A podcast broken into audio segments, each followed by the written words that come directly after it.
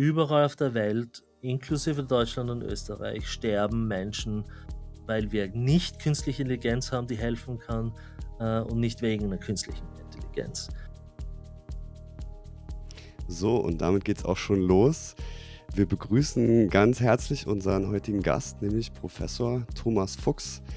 Wir haben eigentlich so ein bisschen eine Verbindung zu Thomas Fuchs, weil er unter anderem der Direktor ist des Hasso-Plattner-Institutes Mount Sinai. Und ich habe auch damals äh, seine Antrittsvorlesung äh, gehört und freue mich total, dass du da bist, Thomas. Magst du dich mal kurz vorstellen? Ja, Jonas, vielen Dank für die Einladung und, und Lauren, es wirklich freut mich sehr, äh, mit euch heute reden zu können.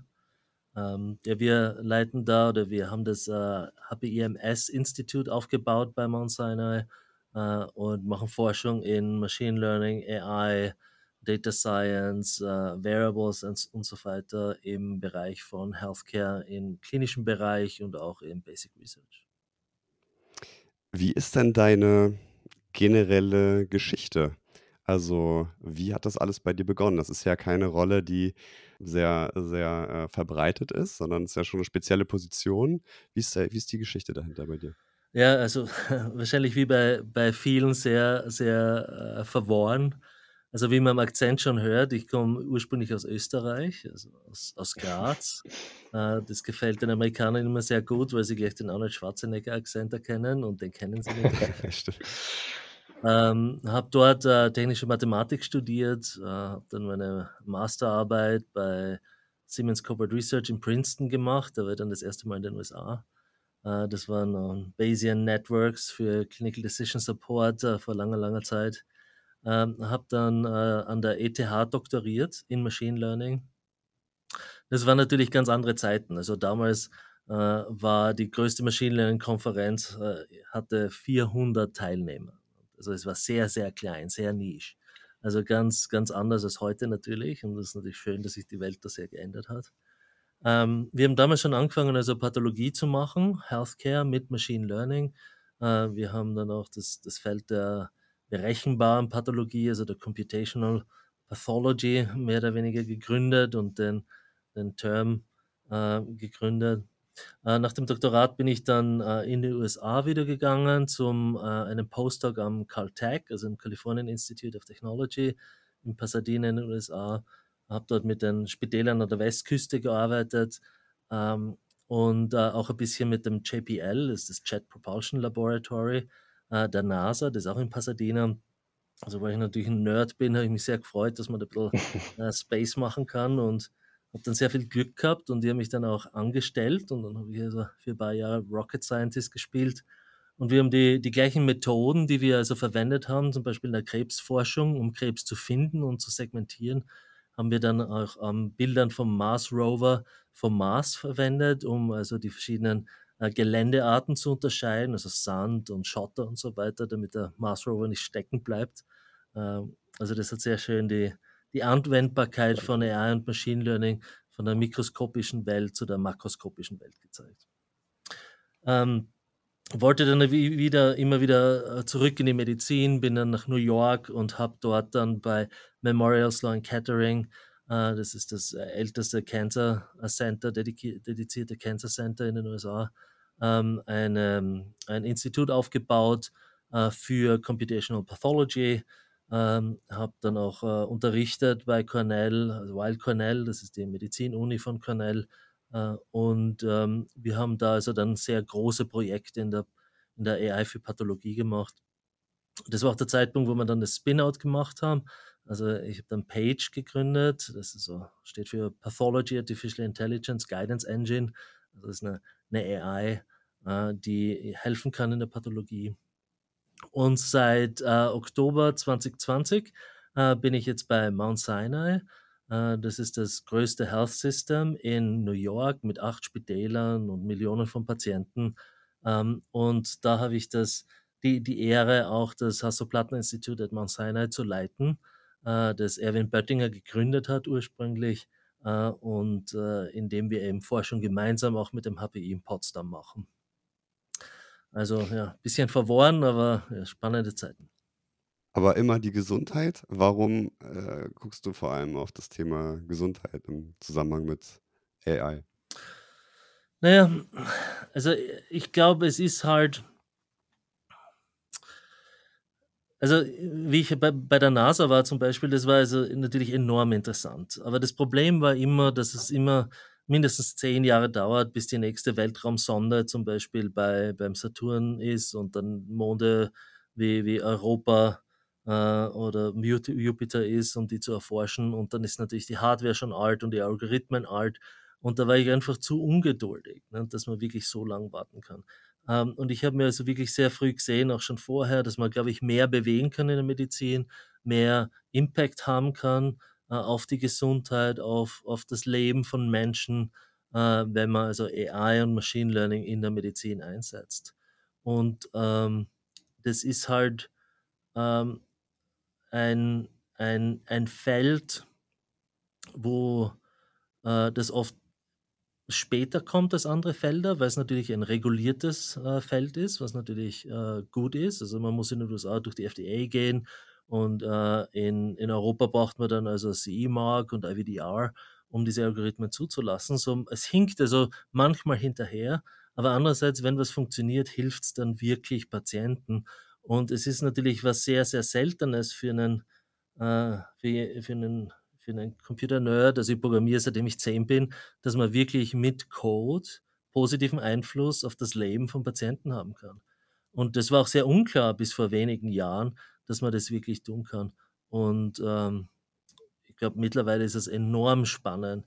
Und ich glaube, es ist auch wesentlich befriedigender, äh, in in wenn man dann zurückschaut und sieht, dass man seine Zeit und sein Talent auch für was verwendet hat, das jemandem hilft und nicht nur bei Google Ad Placement optimiert hat oder Teenager stratifiziert hat bei Facebook oder so.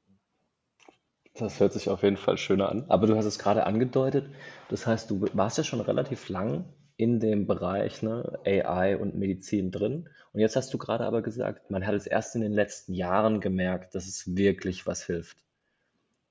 Habe ich dich da gerade richtig verstanden? Ja, also das ist vielleicht ein bisschen zu überspitzt formuliert, aber es war sicher also sehr lange, ähm, der Unterschied zwischen Basic Research, also wo man gute Paper schreibt oder interessante Modelle macht und Tools, die wirklich in der Klinik verwendet werden können, äh, äh, das hat wirklich länger gedauert.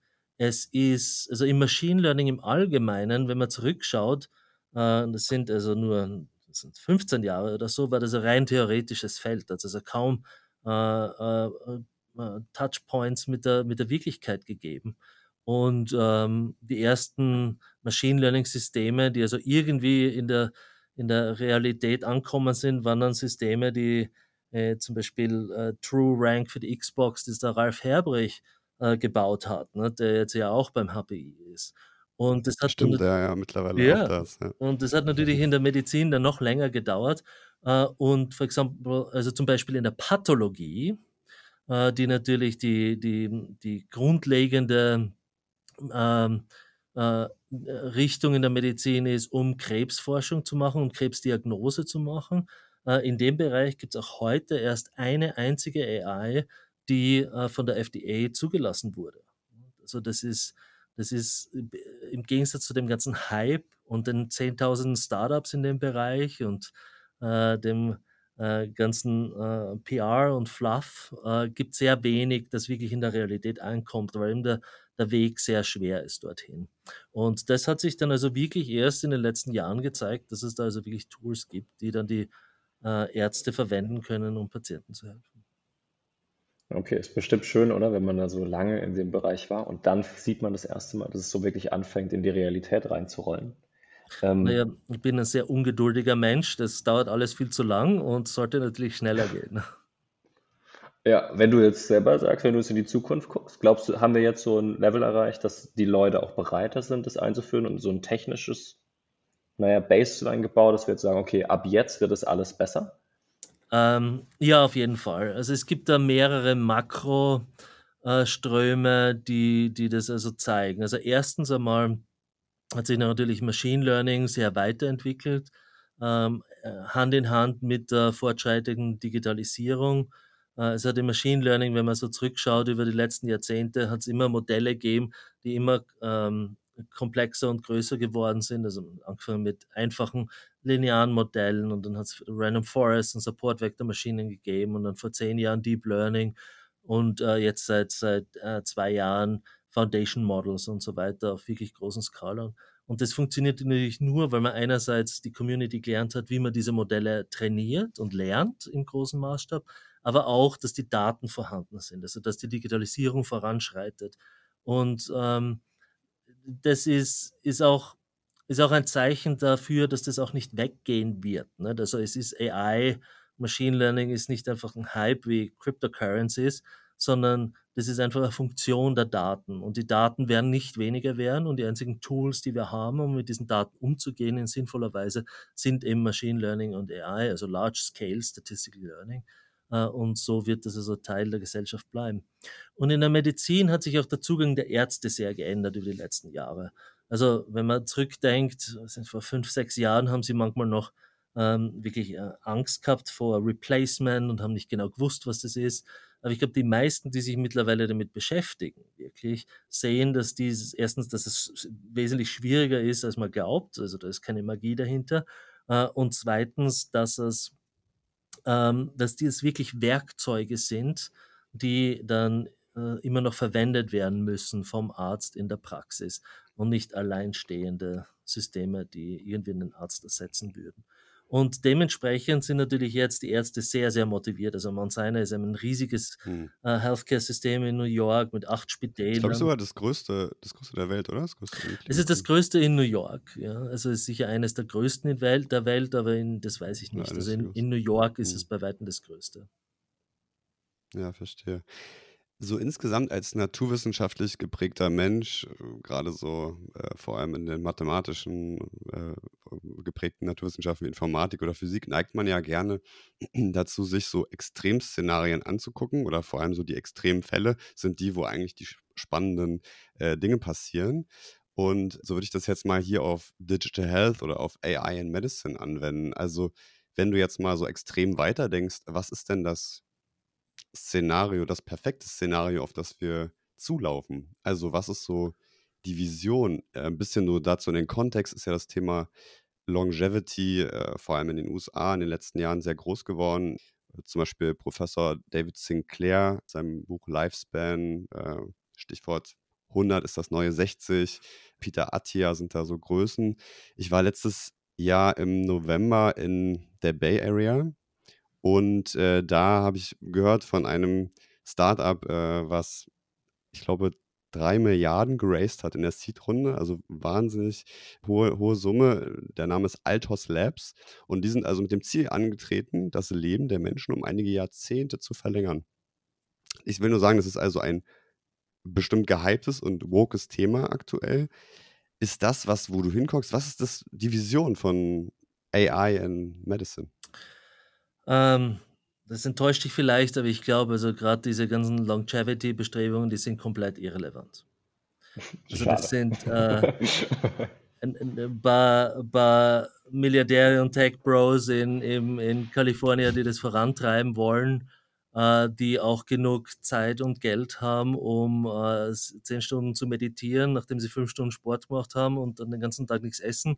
Aber das hat natürlich null äh, Impact oder null äh, äh, hat nichts damit zu tun, wie natürlich die Realität ausschaut. Nicht? Weil die Realität ist, ist, ist viel, viel trauriger. Nicht? In den USA ist die Lebenserwartung schon bevor der Covid-Pandemie äh, nach unten gegangen. Nicht? Das ist das Wieder erste gesund. Mal in der Geschichte von einem westlichen Land, dass das passiert.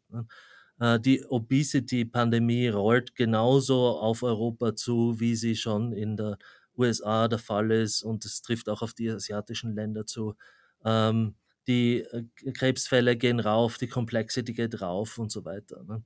Also wenn man wirklich auf sich Public Health anschaut äh, und ähm, die, das Leiden der Menschen reduzieren will, dann gibt es da ganz andere Bereiche, wo man ansetzen kann. Natürlich ist es Prävention, aber das ist Prävention von diesen Krankheiten, ne? von kardiologischen Krankheiten, von Krebs, von anderen Krankheiten. Ob jetzt irgendein Multimillionär zehn Jahre länger lebt oder nicht, ist total irrelevant. Ja. Ich denke, da muss man auch zwei Dinge wirklich auseinander äh. Also zum einen hat man irgendwie die gesellschaftliche Entwicklung, äh, wo auch in den USA ja Opioid-Crisis äh, zum Beispiel auch ein Problem ist und ja, die ganzen zivilisatorischen Erkrankungen.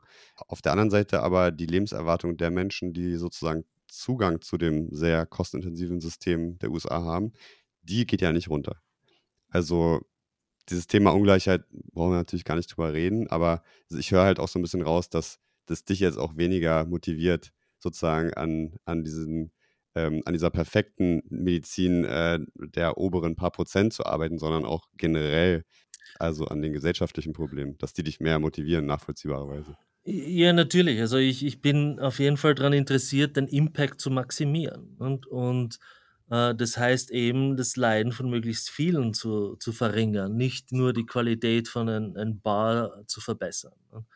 Und äh, da gibt es genug zu tun. Äh, global natürlich auch und in Europa auch. Ne? Also das ist, da ist einfach ein riesiger, riesiger Unterschied in diesen Bereichen. Ne? Also wenn man wirklich eine positive äh, Zukunftsvision zeichnen möchte, äh, also was natürlich ideal wäre, ist wirklich ähm, äh, personalisierte Medizin und Precision Medicine, äh, wo man wirklich Daten hat, dass man also Patienten verfolgen kann, bevor sie ins Krankenhaus kommen, nachher, äh, dass man rechtzeitig und früh schon erkennt, nicht nur in der Krebsversorgung, aber auch mit anderen Krankheiten. In all diesen Bereichen ist natürlich frühe Intervention ähm, wesentlich erfolgreicher als späte Intervention. Aber wenn das dann der Fall ist, dann soll es Biomarker geben. Wir arbeiten an, an verschiedenen Biomarkern, zum Beispiel gewebebasierten oder blutbasierten, die dann also sagen, welche Therapie zum Beispiel funktionieren würde und welche nicht oder welche Kombination von Therapien funktionieren würde. Und dann auch Begleitung nachher oder Früherkennung von Krebs und so weiter. Äh, mhm. diese Dinge sind, glaube ich, gesellschaftlich auch wesentlich wichtiger, sind auch wissenschaftlich interessanter als, ähm, wie gesagt, diese, die, der, die Longevity. Ähm, also die, die, das, man kann sich das wirklich als Normal, Normalverteilung vorstellen. Nicht? Und man kann sich dann also entscheiden, wo man in dieser Verteilung arbeitet. Nicht? Und ob man jetzt wirklich nur diesen ja. absolut äußersten Rand äh, der Wohlhabendsten anschaut, die eben länger leben wollen, äh, oder sich mehr die ge gesellschaftliche Mitte anschaut, die man da unterstützen kann, kann man sich dann aussuchen. Und äh, ich glaube auch, dass AI hier wirklich eine sehr positive Rolle spielen kann, weil es auch hilft, äh, einen breiteren Zugang zur Medizin äh, zu ermöglichen. Zum Beispiel, weil du eben gesagt hast, natürlich in, in, in den USA, wenn du wenn du es dir leisten kannst oder das Glück hast, bei Mount Sinai behandelt zu werden oder bei Sloan Kettering, äh, ist natürlich der Outcome immer wesentlich besser, weil du hast die besten Ärzte der Welt.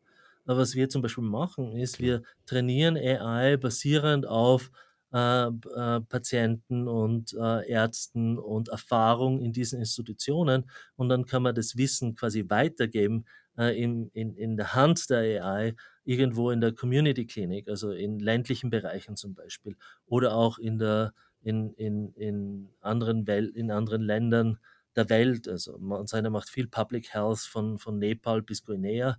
Und in all diesen Bereichen hat man gar keine Ärzte, die das machen könnten. Aber man kann AI zum Beispiel sehr kostengünstig dort dann auch ähm, zum Beispiel über Cellphone-Netzwerke oder so ähm, verwenden. Also ich glaube, diese Ansätze haben wesentlich mehr Impact ähm, als ähm, mehr diese Niche-Wellness, äh, Longevity. Ja, absolut. Ähm, und es ist natürlich auch jetzt beispielsweise noch ein riesiger Unterschied, ob man von einem Arzt behandelt wird oder einer Ärztin, die sehr, sehr gut sind, oder ein Arzt oder eine Ärztin, die sozusagen eigentlich total underperformen. Das bekommt man jetzt ja relativ wenig mit. Am meisten underperforming ist natürlich da, wo nicht mal eine medizinische Person vorhanden ist, was in großen Teilen der, der Welt ja äh, ein großes Problem ist. Und also würdest du sagen, dass man so ein bisschen äh, all diese, diese Zugänge zur Medizin anheben kann auf diese eigentlich overperf oder, oder äh, outperforming Ärzte? Also alle werden besser dadurch. Ja, also wir haben das äh, zum Beispiel in der Pathologie wirklich gezeigt, auch in unserer FDA-Studie. Also da hatten wir 16 Pathologen von äh, verschiedenen Regionen, auch mit verschiedenen Erfahrungen zwischen zwei Jahren und äh, ich glaube jetzt 20 Jahren in der Erfahrung. Und in, für all diese Ärzte äh, war dann das, die Diagnose und das Endergebnis äh, besser, wenn sie von der AI unterstützt worden sind. Also es ist, ist sogar für die sehr Erfahrenen äh, von Vorteil, AI zu verwenden, damit eben zum Beispiel äh, kleine äh, Krebsläsionen erkannt werden oder nicht verwechselt werden und so weiter. Und das ist sicherlich der Fall in vielen anderen Bereichen. Und wenn man zum Beispiel sich die ländlichen Gegenden oft anschaut, äh, dann sind dort natürlich die Ärzte auch nicht spezialisiert. Das heißt, in den großen Spitälern hast du Ärzte, die also nur zum Beispiel Prostata machen oder nur Brustkrebs machen. Aber äh, Onkologen oder Pathologen, äh, die eben in, in weit ab der großen Zentren arbeiten, sind komplett ähm, überfordert mit Fällen, äh, die überall, überall herkommen, von allen Organtypen und so weiter. Und gerade in den Bereichen kann natürlich äh, AI sehr, sehr helfen, die Qualität anzuheben und auch die, das Outcome dann für die Patienten anzuheben. Ja, nee, super. Ich finde es häufig toll, da deine äh, sozusagen persönliche Motivation irgendwie äh, so ein bisschen mehr zu verstehen. Und ich habe auch damals, also mit Altos Labs ist, glaube ich, wirklich ein extrem Beispiel, also eine 3 Milliarden Seed-Runde. Da ist übrigens Jeff Bezos als äh, Privatinvestor groß dabei. Ähm, die haben also ganz viele Professoren von der UCSF, von Stanford abgeworben, äh, die sozusagen jetzt exklusiv fürs wahrscheinlich doppelte Gehalt und besten Voraussetzungen dort forschen. Und wie gesagt, die offizielle Mission der Firma ist, das Leben um einige Jahrzehnte zu verlängern. Das ist natürlich irgendwie total verrückt, aber äh, trotzdem hat es ja irgendwie eine Aussage, äh, dass, dass so viel Kapital da reingesteckt wird. Ich glaube, alle Seed-Runden in Deutschland in dem Jahr waren weniger als diese Seed-Runde. Also in Deutschland wurden insgesamt letztes Jahr ungefähr 10 Milliarden in Startups gesteckt, aber das meiste davon in spätere Runden. Also ja, es ist natürlich, äh, also es scheinen nicht alle äh, äh, sozusagen sich dort in der Verteilung zu sehen, ne, sondern manche. Ja, ich meine, Spitzen man müsste sich die Pitch genau anschauen von Altros, aber also meines Wissens äh, haben sie sich natürlich breiter aufgestellt, also nicht nur Longevity. Mhm. Und natürlich kann man sagen, also das ist End, Endziel, aber am Weg dorthin machen wir dies oder das, das natürlich dann äh, die Qualität des, oder Impact auf andere, andere Bereiche haben. Aber du hast sicher natürlich recht, also gerade wenn man AI-Startups anschaut, also das Funding in Europa ist leider, hinkt sehr hinterher äh, anderen, anderen Ländern der Welt und äh, in Österreich noch schlimmer als in, in Deutschland, aber in durchgehend in Europa. Also gerade auch, ich weiß nicht, das größte Large Language Model Startup hat gerade mal 100 Millionen zusammengekratzt in Europa und das ist natürlich nichts gegen die äh, amerikanischen Startups in Bereich. Das stimmt, da hängen wir auf jeden Fall ein bisschen hinterher. Um nochmal zurückzukommen auf den Public Health Aspekt, den du angesprochen hast, ne, oder beziehungsweise den Bereich, wo wir mehr Menschen mit abholen. Kannst du da so ein bisschen eine Einschätzung geben, wie lange das sozusagen noch braucht, bis es so kommen ist, ne? dass plötzlich, dass jeder Arzt dann so seinen persönlichen AI-Assistant hat? Ich fände es auch spannend, nicht nur das zu sehen auf westliche oder ne, in den USA plus in Europa, sondern wann wird es auch ausgerollt, deiner Meinung nach, jetzt ne, in, in andere Länder, die noch eine schlechtere Gesundheitsversorgung haben? Und was für einen Impact wird es da haben? Was glaubst du? Ähm, ja, es dauert natürlich im Rest der Welt immer länger. Und es gibt natürlich äh, das, das berühmte Zitat von William Gibson, uh, The future is already here, it's just not evenly distributed. Und das stimmt natürlich umso mehr in, in Healthcare. Ähm, und äh, also genauso wenig wie man in Europa den Zugang hat zu äh, Therapien oder Qualität vom Healthcare, den man in den USA kriegen kann, wenn man sich leisten kann, desto größer ist noch der Unterschied natürlich in anderen Bereichen der Welt. Wir haben zum Beispiel, äh, unsere Algorithmen werden äh, auch schon in Brasilien verwendet ähm, und ähm, zusätzlich zu, zu vielen Ländern in Europa und Großbritannien und äh, den USA und auch den ländlichen USA. Also da, da gibt es schon Anfänge, das wirklich zu verwenden. Ähm, in vielen Bereichen zahlt es sich dann natürlich auch aus, ähm, einfache Lösungen zu finden, die zum Beispiel auf einem äh, äh, Handy laufen können, weil es gibt zwar sehr gute Handynetze, also wenn man jetzt zum Beispiel an Zentralafrika denkt, aber jetzt nicht äh, zum Beispiel äh, andere Zugänge. Also in der Pathologie gibt es da Ansätze, wo man dann also sehr billig mit 3D gedruckten Adaptern Handys an Mikroskope montiert, äh, um dort dann äh, zum Beispiel die Krebserkennung laufen zu lassen. Es ist aber auch sehr wichtig, die Länder dort abzuholen, wo sie sind.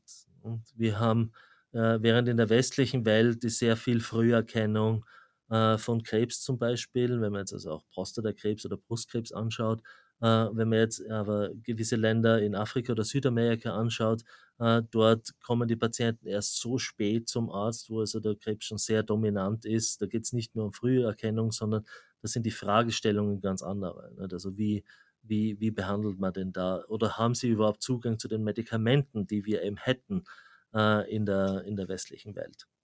Also es ist kompliziert, aber wichtig. Äh, und der erste Schritt ist eben äh, Früherkennung und Diagnose.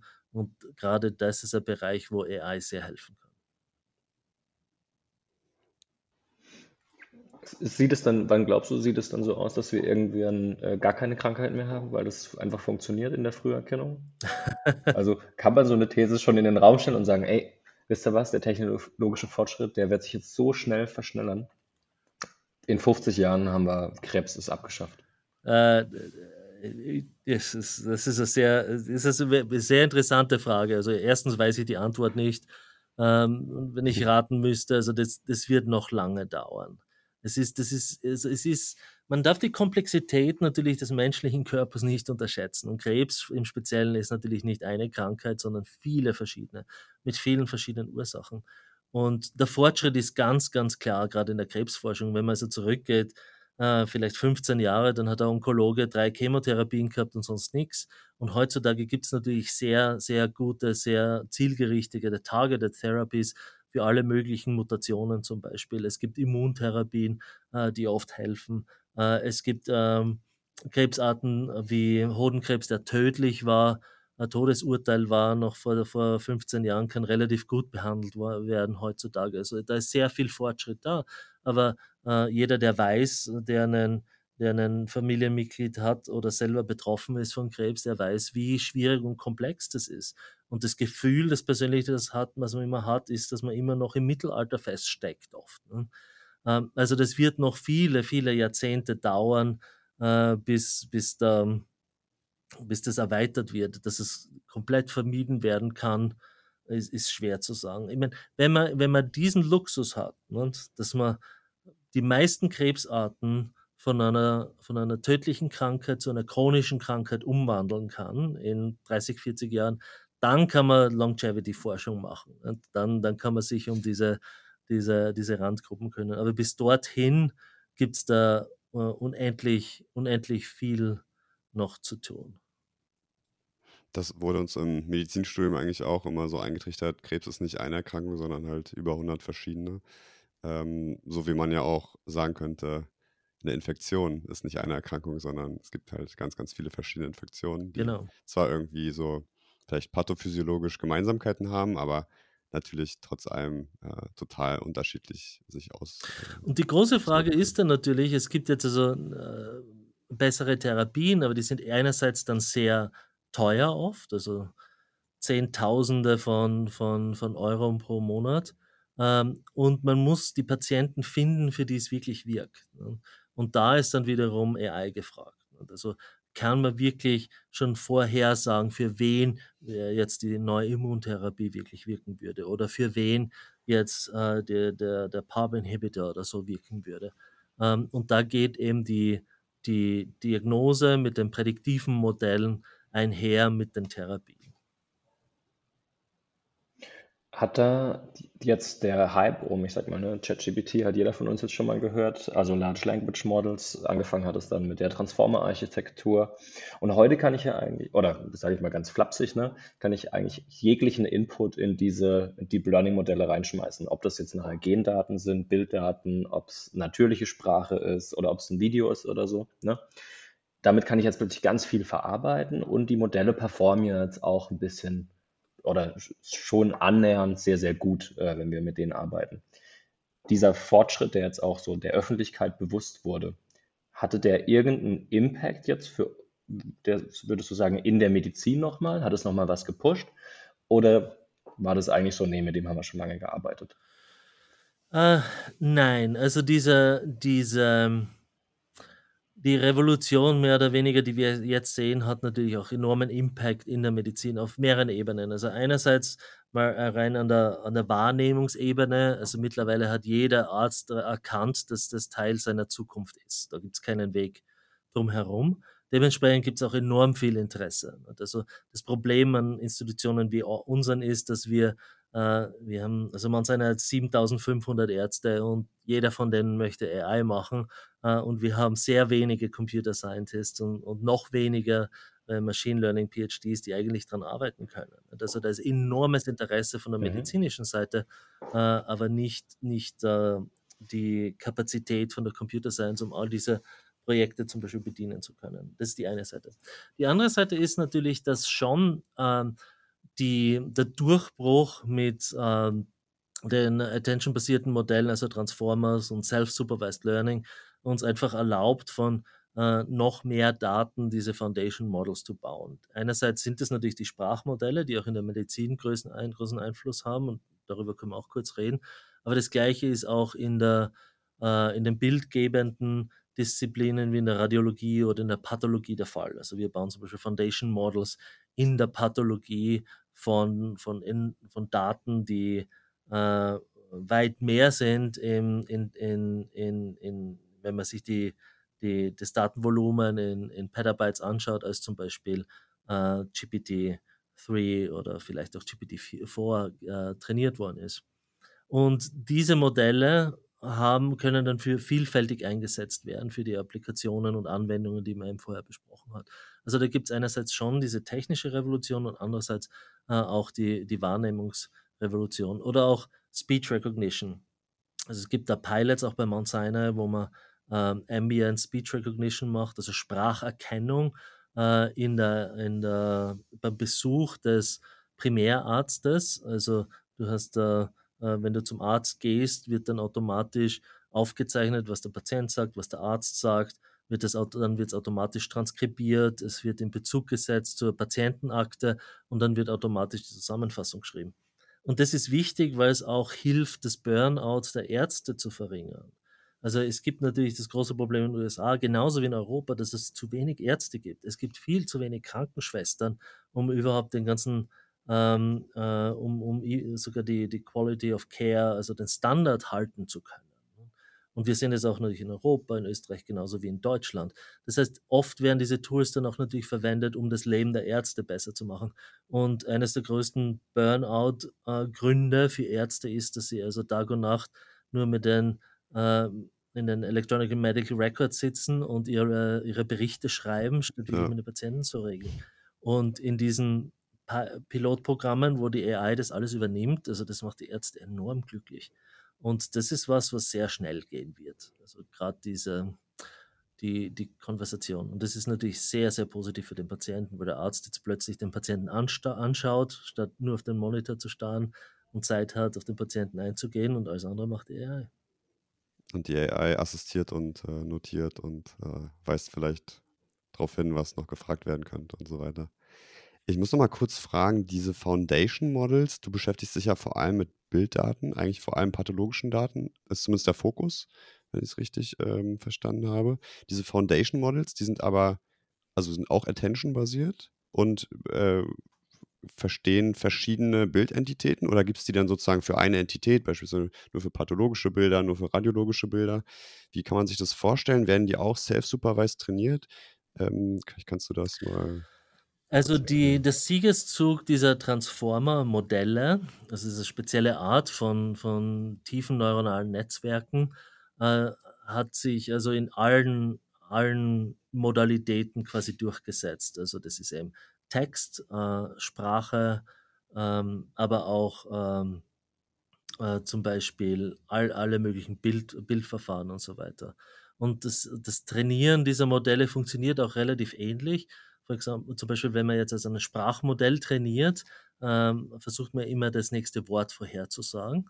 Ähm, und in den Bilddaten wird dann einfach Teil des Bildes, wird dann quasi äh, ausgeblendet und man versucht dann das wieder einzusetzen dort. Also die Maschine soll das reinmalen können. also auch so ein self-supervised genau. Approach. Sozusagen. Und das kann man natürlich nur machen, wenn man dann ein Verständnis hat, wie eben die Objekte ausschauen. In unserem Fall ist es Krebs, äh, in natürlichen Images sind es halt Autos, Fußgängers und so weiter. Und ähm, ein anderer Bereich, an dem wir arbeiten, ist eben diese Modalitäten zusammenzuführen. Wir haben ein großes Projekt für äh, Multimodal Self-Supervised Learning, dass wir also gleichzeitig zum Beispiel die, äh, die äh, Electronic Medical Records anschauen und dann zum Beispiel die Pathologiedaten und die Radiologiedaten, äh, weil sich die gegenseitig natürlich auch informieren. Genauso wie zum Beispiel GPT-4 ähm, äh, auch ein schon multimodales Modell ist. Also es ist nicht nur Text, sondern Text und Bilder auch äh, zusammengefügt. Ähm, also das, das ist ein interessanter äh, Forschungsaspekt dort, auch wie weit das geht. Äh, Microsoft glaubt natürlich, dass am Ende des Tages gibt es ein Riesenmodell, das quasi alles macht. Ähm, aber wie es momentan ausschaut, ist das vielleicht die Basis für viele Modelle, aber dann wird es spezielle Modelle geben, die auch auf, auf wirklich proprietären Daten trainiert worden sind, zum Beispiel für ähm, ähm, in der Legislative, für, für Gerichtsurkunden oder eben in der Medizin speziell auf Datensätzen in der Genetik äh, oder Genomik und ähm, in der Pathologie natürlich. Du hast gerade eben angesprochen, proprietär, propri, proprietäre Daten, so mhm. schwieriges Wort. Ähm, wie ist das bei euch? Tut ihr am Ende des Tages die Modelle, die ihr entwickelt, veröffentlichen und der Allgemeinheit zur Verfügung stellen? Sind die bei euch hinter geschlossener Tür sozusagen und wird nur von Mount Sinai gesprochen? Ne? Gerade eben haben wir ja gesagt, wie maximiere ich sozusagen den Impact und wie kann ich ganz viele Leute daran teilhaben lassen? Wie sollte man in deiner Medizin vorgehen? Das muss auch wahnsinnig teuer sein, wahrscheinlich, ne? Äh, genau, also die, äh, äh, es kommt immer dann auf die, die Details drauf an. Zum Beispiel für das Modell, äh, das die Grundlage auch für das FDE-Modell gestellt hat, da haben wir also den Code veröffentlicht, Teil der Daten veröffentlicht. Und also es könnte, kann theoretisch und haben viele auch nachgebaut. Also das Papier ist jetzt 1500 Mal zitiert und wird, wird also sehr viel verwendet in dem Bereich. Andererseits ist natürlich oft so, dass die Generierung von Daten, es macht einen Unterschied, ob die Daten vorhanden sind oder ob sie extra generiert werden müssen. Und wenn natürlich die Generierung der Daten Dutzende von Millionen kostet, äh, dann ist es natürlich auch ähm, nicht, nicht, nicht so leicht zu argumentieren, dass man da, dass man das einfach, dass man das gleich hergibt. Das funktioniert manchmal, wenn es zum Beispiel philanthropische Spenden gibt. Also das machen wir sehr viel, dass wir dann zum Beispiel einen Spender haben oder eine Spenderin haben, äh, die dann also ein Projekt äh, spendiert, dass also eine große Anzahl von äh, Patienten zum Beispiel sequenziert werden und es wird dann also der ganzen Forschungsgemeinschaft zur Verfügung gestellt. Also da gibt es verschiedene Modelle, wie man das strukturiert. Wichtiger Bereich ist natürlich auch Privacy. Man muss natürlich auch sicherstellen, wenn, wenn das passiert, dass, äh, dass auch die, die, die Patienten geschützt bleiben. Äh, und das ist also in manchen Bereichen einfacher als in anderen. Also die Pathologie kann man gut anonymisieren, aber zum Beispiel in der Genetik ist es nicht so einfach. Also man kann jetzt nicht, man würde nicht wollen, äh, dass man jetzt also alle genetischen Samples einfach irgendwo runterladen kann vom ja. Pirate Bay äh, und dann das für ähm, sehr negative Sachen verwendet werden kann von, von diversen Firmen zum Beispiel. Ja, das stimmt. Wenn du dir jetzt aber so die, die Traumwelt, sage ich mal, vorstellst, ne? also die Punkte, die du ansprichst, auf jeden Fall alles sehr, sehr valide. Es gibt ja auch so die Argumente, dass man sagen kann, ey, ich kann nachher sogar herausfinden, mit welchen Daten das Modell äh, trainiert wurde. Ne? Sogar wenn ich die Daten nicht mit rausgebe, gibt es da vielleicht auch verschiedene Möglichkeiten, um da wieder zurückzuführen. Ähm, das sind alles wichtige Punkte, Privacy und so weiter und so fort. Nichtsdestotrotz schränkt es auf der anderen Seite natürlich ein. Ne? Wenn jetzt, sage ich mal, ihr habt ein cooles Modell gebaut, was 90 Prozent aller Krebse entdeckt und es wird aber nicht an die restliche Welt rausgegeben. In dem Aspekt ne, ist es gesundheitlich, ethisch natürlich auch eine Fragestellung, ob das in Ordnung ist oder nicht. Also, ja, die Frage geht natürlich noch wesentlich weiter. Ne? Also die betrifft äh, natürlich alle alle Bereiche. Und dann ist die Frage, will man ganz äh, sozialisierte Medizin haben oder wirklich ein System, wo das rein staatlich gefördert wird, wo also keine Anreize gegeben werden, mhm. dass zum Beispiel äh, Firmen oder Forscher das vorantreiben, also dass wirklich äh, das, das rein ähm, äh, staatlich getrieben wurde. In Europa hat diese Experimente gemacht, das hat nicht sehr gut funktioniert. Okay. Das heißt, man muss, glaube ich, einen Mittelweg finden, wo eben Anreize gegeben sind, dass eben äh, wirklich auch, auch Funding in den Bereich hineinfließt und dass das wirklich auch vorangetrieben werden kann. Wir haben uns gerade alle vorher beschwert, dass es kein Seed Funding in Europa gibt, kein, kein Startup Funding. Und das ist natürlich eine Frage, die einhergeht mit, ähm, wie kann man äh, Unternehmen in diesen Bereichen auch fördern und vorantreiben. Ne? Also in, in, in vielen Bereichen ist natürlich Europa da vielleicht auch zu restriktiv. Ne? Also es gibt äh, natürlich Deutschland, äh, Teile von Deutschland sind ein gutes Beispiel, wo kaum mehr Forschung gemacht werden kann, weil die Privacy-Gesetze das mehr oder weniger nicht mehr erlauben. Und das ist am Ende des Tages natürlich zum großen Nachteil der Patienten. Äh, weil dann einfach nur entweder alles extern importiert wird oder im schlechten Fall äh, gar keine Forschung in dem Bereich betrieben wird. Also es ist, es ist sehr schwierige Frage. Deswegen das Erste, was ich also gemacht habe, wie ich da zum Anseiner gekommen ist, ist eine AI Ethics Komitee, äh, haben wir gegründet. Und das äh, beinhaltet nicht nur ähm, eben Computer Scientists, sondern vor allem auch diese Bioethiker, die schon natürlich seit Jahrzehnten sich mit diesen Fragen beschäftigen. In der Medizin ist das natürlich ein sehr langes Thema. Ne? Wenn man jetzt zum Beispiel an die Medikamentenentwicklung denkt. Ne? Ähm, all diese fantastischen Medikamente, die Leute von Krebs heilen ne? Und die wir, gerade wie wir vorher ge äh, gesprochen haben, wo wir uns wünschen würden, dass man in ein paar Jahrzehnten äh, quasi hoffentlich sehr wenig Krebs überhaupt hat. Ne? Irgendwer muss die natürlich entwickeln und das kostet Milliarden, um diese zu entwickeln. Und dann ist natürlich die Frage, wie man das als Gesellschaft äh, macht. Nicht? Also sozialisiert man es oder gibt man Incentives, dass man die verwendet. Und das ist nichts anderes, auch in der, in der Entwicklung von äh, AI Diagnostics oder manchmal auch AI-Therapien oder auch anderen Medikamenten. Aber die Frage ist eine sehr, sehr schwierige und ähm, das braucht eben wirklich Teams von Medizinern, von Ethikern, von Computer Scientists, um da den richtigen Weg zu finden. Und auch sicherzustellen, dass die auch zum Beispiel für alle gleich gut funktionieren und nicht nur für Teilgruppen der Gesellschaft. Ja, also und ich muss auch sagen, ich weiß manchmal selber nicht genau, was da, also was, was jetzt da irgendwie der beste Weg ist. Ich meine, deswegen gibt es ja auch Disagreement in der Bevölkerung. Also ein schöner Fall ist jetzt, an den ich denken muss, ist BioNTech äh, in, in, Deutschland. Also da ist jetzt eines der, ähm, der erfolgreichen Startups oder mittlerweile ja schon sehr etablierten Firmen der letzten Jahre.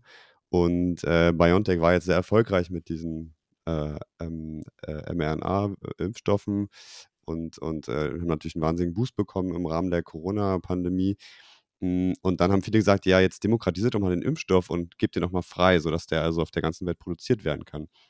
Eigentlich eine wahnsinnig gute Idee. Ähm, aber das Gegenargument dazu ist ja, dass man sagt, na gut, das würde jetzt einmal funktionieren, aber es würde natürlich äh, jegliche zukünftige Investition in zukünftige, in dem Fall Medikamente, eventuell ähm, also den Incentive wahnsinnig reduzieren. Das heißt, jetzt würde es sich vielleicht einmal gut auswirken, aber äh, es würde Investitionen ähm, total runterfahren. Gibt es dann auch wieder Gegenargumente und so, aber ich denke, das ist letztendlich da ein ganz, ganz schwieriger Punkt, ne? so zwischen Privatwirtschaft und, ähm, und, und, und öffentlicher Förderung, ähm, der natürlich dauerhaft politisch auch irgendwie ausgefochten wird und werden muss.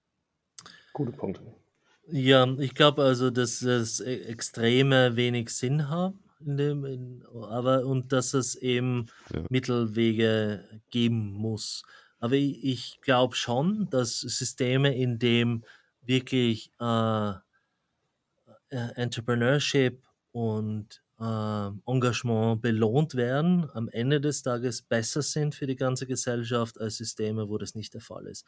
Und wie gesagt, in Europa hatten wir diese Experimente und ich glaube nicht, dass äh, irgendwelche unserer osteuropäischen Partner wieder zurück wollen in eine Welt, wo die Forschung rein staatlich gelenkt ist. Äh, und man hat auch okay. sehr schnell gesehen, wie über wenige Jahrzehnte das auseinandergeklafft hat. Ja, ich denke auch Extreme sind da sind da wahrscheinlich ähm, sind da wahrscheinlich äh, selten gut, weil natürlich auch die Nachteile dann extrem sind. Und aber wenn du so also würdest du dich dem auch so ein bisschen anschließen, dass staatlich geförderte Projekte einfach auch wahnsinnig teuer sind, weil nicht der entsprechende Druck vielleicht herrscht? Ähm, also äh, die, vielleicht können sie gar nicht ähm, competen mit, mit privaten äh, Produkten? Na, das würde ich nicht sagen. Also ich glaube, wo da, wo da, also erstens, ist die erste Aufgabe des Staates in der Medizin ist Regulierung. Regulierung ist wichtig. Auch die Aufgabe des Staates ist auch im Allgemeinen den Markt zu regulieren. Und es ist kein Geheimnis. Ich meine, du hast ein paar äh, Bücher von äh, Silicon Valley-Leuten zitiert. Wenn du also Peter Thiel liest, nicht? Äh, der ist ganz offen. Monopoly ist auch gut, natürlich, wenn man das Monopol beherrscht. Ja. Und das Zero ist natürlich, woher, wohin das geht. Und das heißt also, der Staat muss, um eine freie Marktwirtschaft zu garantieren, den Markt regulieren. Erstens. Das Gleiche trifft in der Medizin zu. Das muss reguliert werden. Und also es, es muss reguliert werden. Äh, und äh, Firmen müssen äh, zeigen, äh, eigentlich egal, wo das herkommt, ob es aus dem privaten oder öffentlichen Bereich kommt, dass eben äh, Medikamente sicher sind für den Patienten, dass sie e effektiv sind und für jeden auch zugänglich sind. Und diese Hürden sind normalerweise sehr hoch. Und die waren gerade in der AI bis vor kurzem eigentlich wesentlich einfacher in Europa. Also die, die Zertifizierung in Europa war ein Kinderspiel. Äh, im wir haben auch 13 europäische Zertifizierungen im Vergleich zu den USA, wo man durch die FDA musste, weil eben AI als Medical Device reguliert wird. Das ist jetzt auch, wird geändert, ist geändert worden in Europa und ab äh, ich glaube, Mai äh, diesen Jahres muss man also auch durch eine FDA-ähnliche Zertifizierung für AI in Healthcare durch. Das ist gut, das ist das Erste. Dann das Zweite ist, förderungsmäßig ähm, hat natürlich der Staat auch die Aufgabe, Bereiche zu fördern, die eben keinen, ähm, die nicht durch die Marktwirtschaft abgedeckt werden. Das ist also sehr oft Grundlagenforschung natürlich. Und das ist das einfachste Beispiel.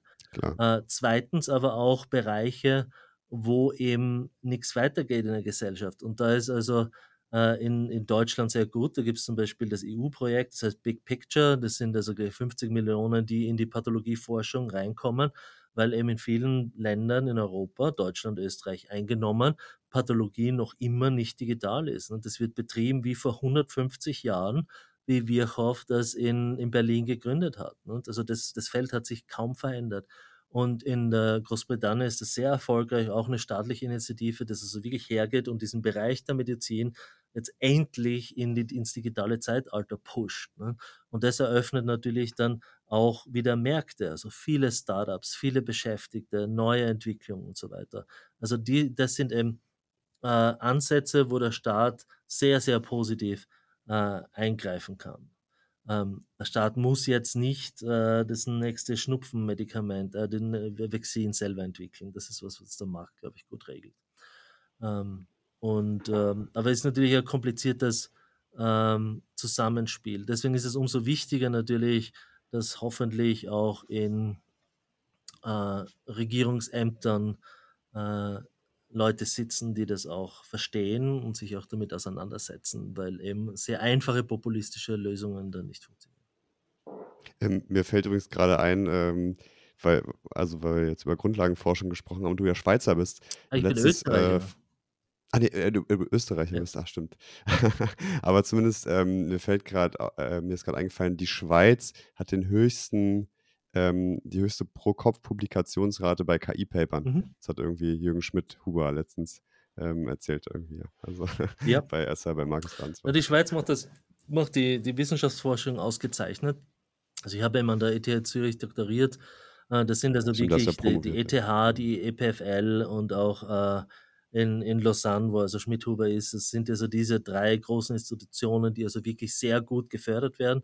Das heißt dann auch, dass die diese Institutionen sich die besten Professoren der Welt leisten können und dann auch die, die Doktoranden von überall auf der Welt dorthin kommen. Also in all diesen Rankings, so viel man ihnen glauben möchte, ist natürlich die ETH die beste kontinentaleuropäische Kontinental Universität. Und Computer Science auf der ETH ist meistens in den Top 3, also noch vor Stanford und MIT. Und das ist schon hervorragend. Und es ist natürlich äh, schade, dass es jetzt zum Beispiel in Österreich nicht der Fall ist. Es ne? gibt also keinen Grund, dass das in Österreich nicht nicht auch machbar wäre. Es gibt genug Geld in Österreich, das wird halt anders verwendet, als es jetzt in die Forschung zum Beispiel zu stecken. Es ist ein bisschen besser in, in Deutschland, glaube ich, ähm, als jetzt in, in noch anderen Ländern. Ähm, aber das ist, das ist was, wo auch der Staat das vorantreiben kann. Weil was man nicht möchte, ist natürlich ein amerikanisches System, wo es dann Privatuniversitäten gibt, äh, wo dann mittlerweile die Tuition 70.000 pro Jahr kostet nicht? und dann die Studenten verschuldet sind. Ähm, aber Ja, was man möchte, Wahnsinn. ist dann trotzdem Top-Notch-Forschung. Und die ETH zeigt es oder die, die Schweiz zeigt es eigentlich, wie man das in Europa machen könnte. Das Stichwort Forschung. Eine Frage, die uns noch, glaube ich, äh, die uns noch brennend interessiert, ist, gibt es irgendwas aus deiner Sicht, ähm, jetzt mit dem technologischen Hintergrund, was gerade so Durchbrüche in der Medizin erreicht, die aber noch gar nicht so auf dem öffentlichen Radar äh, sind? Ne? Also ich glaube, vielen ist es jetzt bekannt, dass man sagt, okay, ja, bildgebende Thematiken ähm, ne, haben jetzt das Potenzial, dass da Unterstützungssysteme eingeführt werden und so weiter und so fort und dass ich auch Systeme habe, die selber Sachen interpretieren können. Wo siehst du, wo ist das nächste große Thema, was man noch gar nicht sieht? Was wird explodieren? Hm, Das ist eine gute Frage. Also äh, mRNA-Forschung ist, ist sicher was, das sehr positiv ist. Man darf nicht vergessen, dass sowohl Moderna als auch BioNTech sind ja gegründet worden für die Krebsforschung und für Krebsimpfungen. Äh, und dass das äh, Anwendung findet in anderen Bereichen ist sehr gut. Aber ich glaube, beide wollen eben wirklich auch wieder dorthin zurück. Und das ist sicher ein Bereich neben der Immunonkologie, ähm, der, der sehr positiven ein Einfluss haben wird. Und weil wir also wirklich, weil das gezeigt hat, dass man damit relativ gut umgehen kann und das sehr potent ist in vielen Bereichen. Und äh, natürlich AI, Foundation Models oder Generative AI, wenn man sagen möchte, ähm, hat sehr, sehr großen Einfluss als erstes einmal auf alle sprachbasierten ähm, Elemente. Und das ist einfach auch zum Beispiel die, die riesigen Archive von äh, Medical Records zu strukturieren, äh, den, die Phänotypen der Patienten besser zu bestimmen, ähm, aber auch eben so Spracherkennung. Äh, und wenn man sich das weiterdenkt, kann auch viel der medizinischen Grundversorgung dann auch nach Hause verlagert werden. Nicht? Also Symptomaufnahme, Erkennung und so weiter kann alles in erster Linie von der, von der AI zuerst auch erledigt werden. Und wenn man sich die Wartezeiten anschaut, die man oft braucht dieser Tage, damit man überhaupt einen Termin hat, wird das sicher einen großen Impact auch auf Patienten haben. Ähm, es ist schwer zu sagen, weil, weil wenn man sich also jetzt AI anschaut, wir wirklich erst äh, immer noch am Anfang stehen. Also die, die, die Entwicklung wird sehr schnell voranschreiten, äh, schreitet schneller voran als, als, als zuvor, weil eben auch viel mehr Leute in dem Bereich natürlich sind. Ähm, und auch die, die Forschung auf diesen sehr großen Modellen ist erst am Anfang und das wird eben wirklich alle Bereiche sehr beeinflussen. Auch natürlich vor allem auch, auch Knowledge Workers und so weiter. Ähm, und ähm, ja, das, die Welt wird anders sein in zehn Jahren. Dann lass mich noch, lass mich noch einmal äh, ein bisschen tiefer reinfragen oder spezieller, ein bisschen provokativer. Wenn du jetzt nochmal am Anfang stehen würdest mit deinem aktuellen Wissen zum Thema AI und Medizin und ich dir das Ziel mitgebe, maximalen Impact, was für ein Unternehmen gründest du heute? Es ist, es, es wäre AI. Also AI, zu, AI löst das Meta-Problem. Und also du, man sieht jetzt mit der Anwendung dieser Foundation-Modelle und Zero-Shot und Few-Shot-Learning, also der, der, der Möglichkeiten, dass man diese großen Modelle, Modelle für viele verschiedene Anwendungen gleichzeitig verwenden kann, dass man das eben sehr breit verwenden kann. Das heißt, alles, was man in, in alles, alle Forschung, die AI vorantreibt, äh, wird äh, alle anderen Bereiche, vor allem auch in der Medizin, äh, beeinflussen. Äh, zu einem großen, großen Teil. Also wenn man jetzt sich auch die Forschung anschaut, zum Beispiel small, äh, kleinere Mo Moleküle, Small Molecules oder ähm, äh, Medikamenten, ähm, äh, ähm, Zusammensetzungen, ähm, Chemie, ähm, auch, auch physikalische Prozesse, äh, all das wird äh, durch AI besser analysiert, besser gestaltet, besser vorhergesagt. Also den, den Impact kann man nicht unterschätzen, der da noch kommen wird. Wir sind wirklich erst am Anfang. Also die ganzen Kapazitäten, die wir erzielen, äh, sind, sind erst der Anfang. Auch diese Kinderkrankheiten, wenn man jetzt also über Halluzination oder Fabulation von diesen Modellen äh, äh, sieht, das, das wird auch weggehen über Zeit oder vor Mhm. allem mit Spezialmodellen weggehen. Das ist nicht, nicht, nicht was das Intrinsik ist zu diesen Ah ja, Methoden. okay. Also ja, ich würde, äh, AI ist, ist, ist der richtige, richtige Bereich. Also wenn man zu Eric Schmidt zum Beispiel, also letztens, wie ich mit ihm gesprochen habe, also er vertritt sehr die, die Herangehensweise, dass es vor allem nicht AI für, also digitale Unternehmen für digitale Anwendungen sind, sondern digitale Unternehmen für physische Anwendungen. Also zum Beispiel AI für äh, Chemie, AI für ähm, physikalische Prozesse. Also da sind wir auch erst am Anfang, wie, wie man das da besser gestaltet. Eric Schmidt muss man vielleicht kurz sagen, ehemaliger CEO von Alphabet und äh, ich glaube jetzt nationaler Sicherheitsbeauftragter zum Thema AI oder irgendwie so von, von, der, äh, von den United States. Ich ähm, weiß es nicht, bin ich mir nicht sicher. Ja. Hat auch eine große Foundation, die auch Teile unserer Forschung äh, fördert. Also das ist ja sehr positiv. Also das ist sicher ein Bereich, den man erst ein bisschen später zu spüren bekommt. Und ich, ich frage noch einmal provokativ nochmal nach, um noch spezifischer zu werden. Laurin, wir gründen. Du sagst, du sagst, du sagst, okay, AI-Bereich, ja, weil es auf ganz viele andere Bereiche jetzt den, den Impact hat.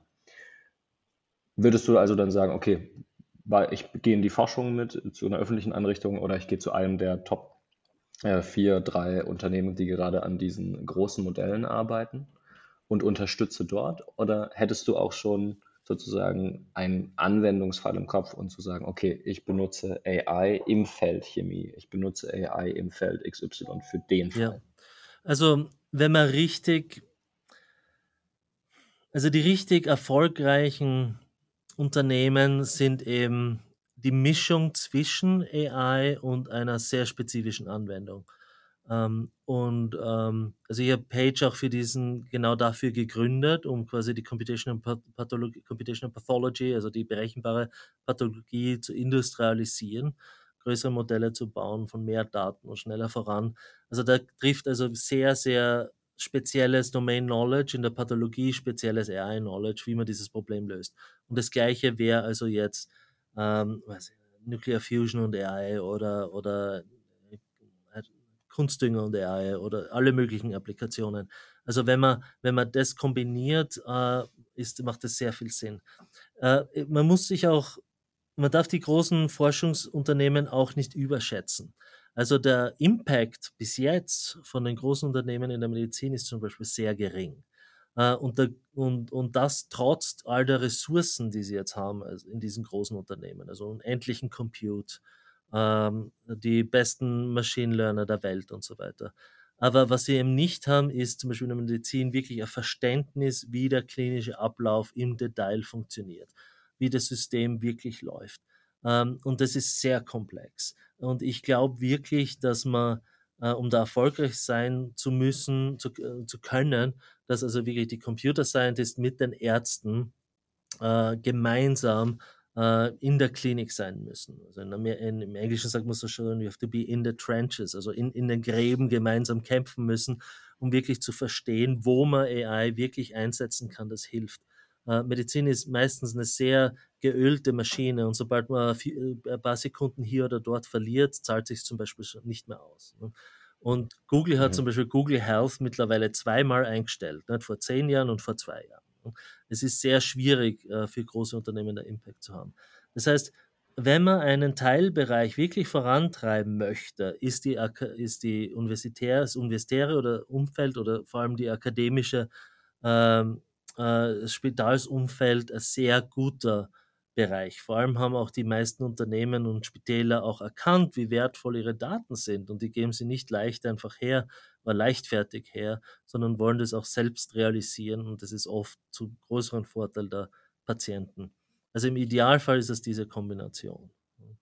Als zweites ist es, wenn man wirklich also nur Machine Learning, theoretische Machine Learning machen möchte, das ist natürlich DeepMind oder Microsoft Research sind natürlich ausgezeichnete Forschungsunternehmen, aber das, da wird man weniger äh, direkt am Impact beteiligt sein. Sehe ich, ja. Gute, gute Punkte. Wir haben schon, wir sind ein bisschen über der Zeit schon drüber, Thomas. Ähm, es ist wahnsinnig spannend, mir fallen noch zehn andere Fragen ein. Du sagst, ob du noch äh, auf eine Frage Lust hast und ob du noch Zeit hast, vor allen Dingen. Ja, ja, machen wir ruhig noch eine. Und ähm, Wunderschön, Jonas. Ich glaube, du hast noch eine Abschlussfrage, oder? Zum Thema Singularität. Ja, total. Also, ähm, was uns äh, einfach total fasziniert und auch mit einer Motivation für diesen Podcast war, sind natürlich so ein bisschen diese philosophischen Betrachtungen, ne? Wo geht's irgendwie hin? Und ähm, einfach dieses Konzept der technologischen Singularität, auch daran angelehnt, angelehnt haben wir so ein bisschen den Podcast Ereignishorizont genannt. Also wir wollen sozusagen an den Horizont gucken und uns mit diesem Konzept ein bisschen beschäftigen. Wir haben ja kurz Jürgen Schmidhuber schon angesprochen, der im weitestgehenden Sinne ein Kollege von dir ist. Ähm, da gibt es ja ganz verschiedene Meinungen. Ähm, würdest du dich der These anschließen oder siehst du die These total kritisch, dass der Fortschritt im Bereich der Informationstechnologie, jetzt vor allem diese sehr ähm, leistungsfähigen Modelle, exponentiell besser wird?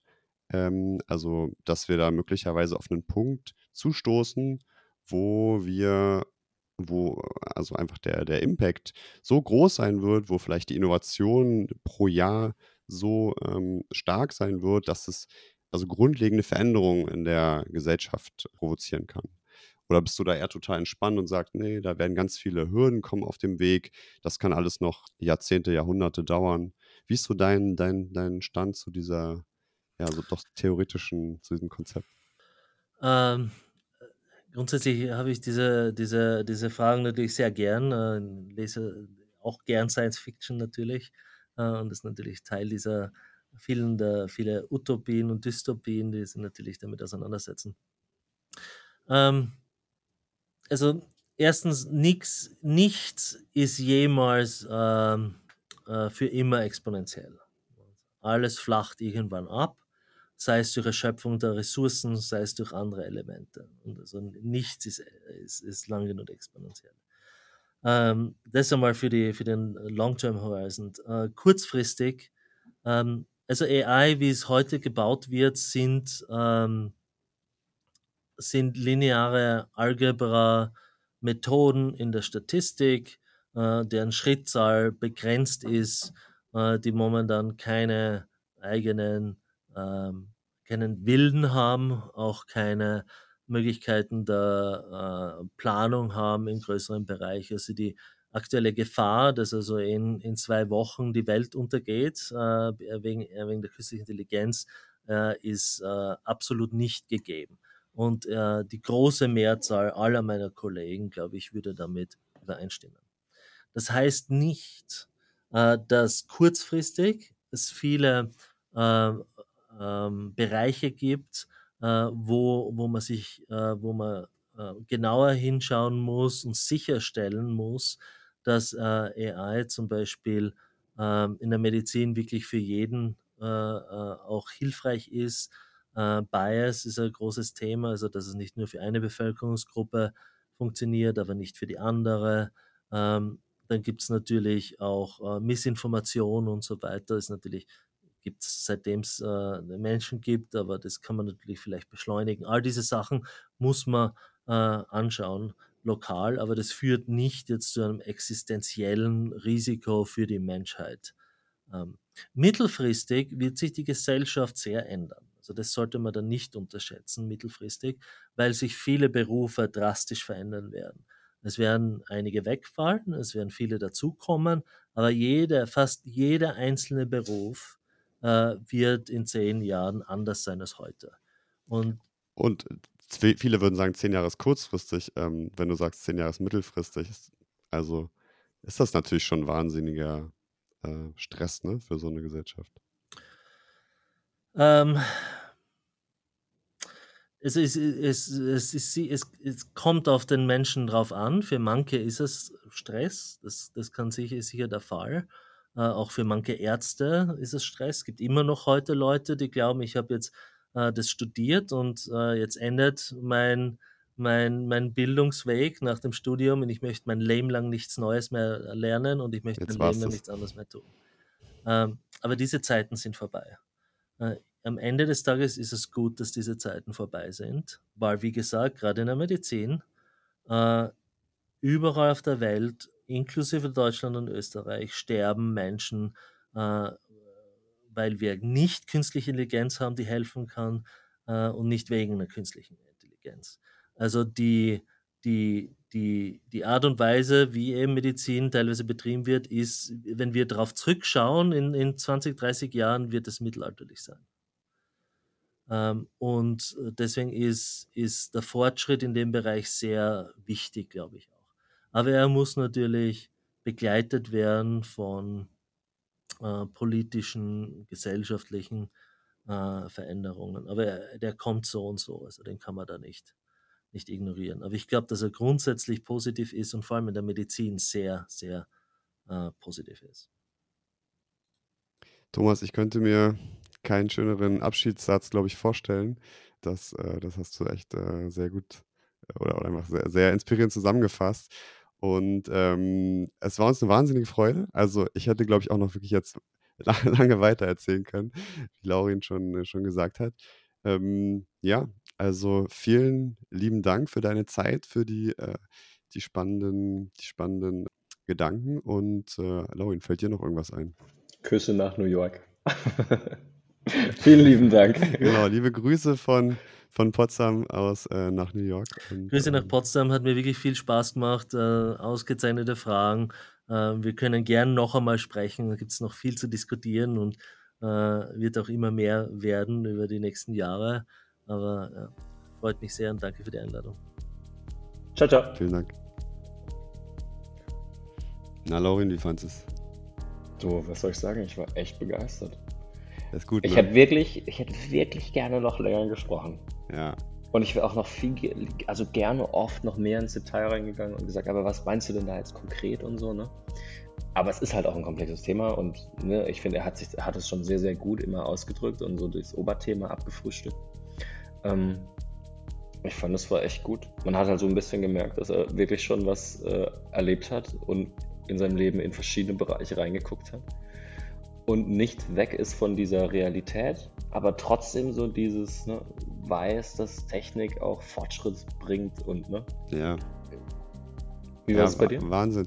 Ähm, auch viele Aspekte, die mir gar nicht so klar waren. Ne? Also äh, beispielsweise, dass es jetzt natürlich immer mehr Foundation Models geben wird, auch im, im, im Bereich von, von Computer Vision und äh, wahrscheinlich äh, Foundation Models im, im, von, von medizinischen Modalitäten und dann wird es wahrscheinlich Startups geben, die also so Second Layer mäßig ja. diese Foundation Models nutzen und sich dann aber auf irgendwie irgendeine Vertical spezialisieren und so. Und das, äh, das macht ja auch total Sinn. Ähm, nee, da gute, gute Aspekte irgendwie. Ich fand es schade, dass wir jetzt das Nachgespräch eigentlich nicht noch mit aufgenommen haben, weil ähm, irgendwie ist es. War auch nochmal äh, gut, ne? Ist man ja doch da manchmal so ein bisschen zurückhaltend noch. Vielleicht können wir da auch, ähm, können wir da auch noch ein bisschen ähm, so natürlicher werden oder noch ein bisschen direkter. Also er hat ja dann beispielsweise doch nochmal im Nachgespräch gesagt, dass er an sich schon die Ansicht von Jürgen Schmidhuber äh, teilt. Also dass mhm. es ähm, dass KI sich unentwegt weiterentwickeln wird, natürlich äh, durch, den, durch den Menschen und letztendlich äh, die Galaxien bevölkern wird, aber er natürlich einfach einen längeren Zeithorizont sieht und sich da auch, das verstehe ich auch, von dem Hype so ein bisschen distanzieren will, was als seriöser Wissenschaftler ja auch, ähm, auch sehr, sehr richtig ist. Ne? Aber ja. Ja. Sehr, sehr gut. Hat Spaß gemacht heute. Ja, ich fand es sehr, sehr schön. Laurin, bis zum nächsten Mal, würde ich sagen. ciao. Ciao, ciao.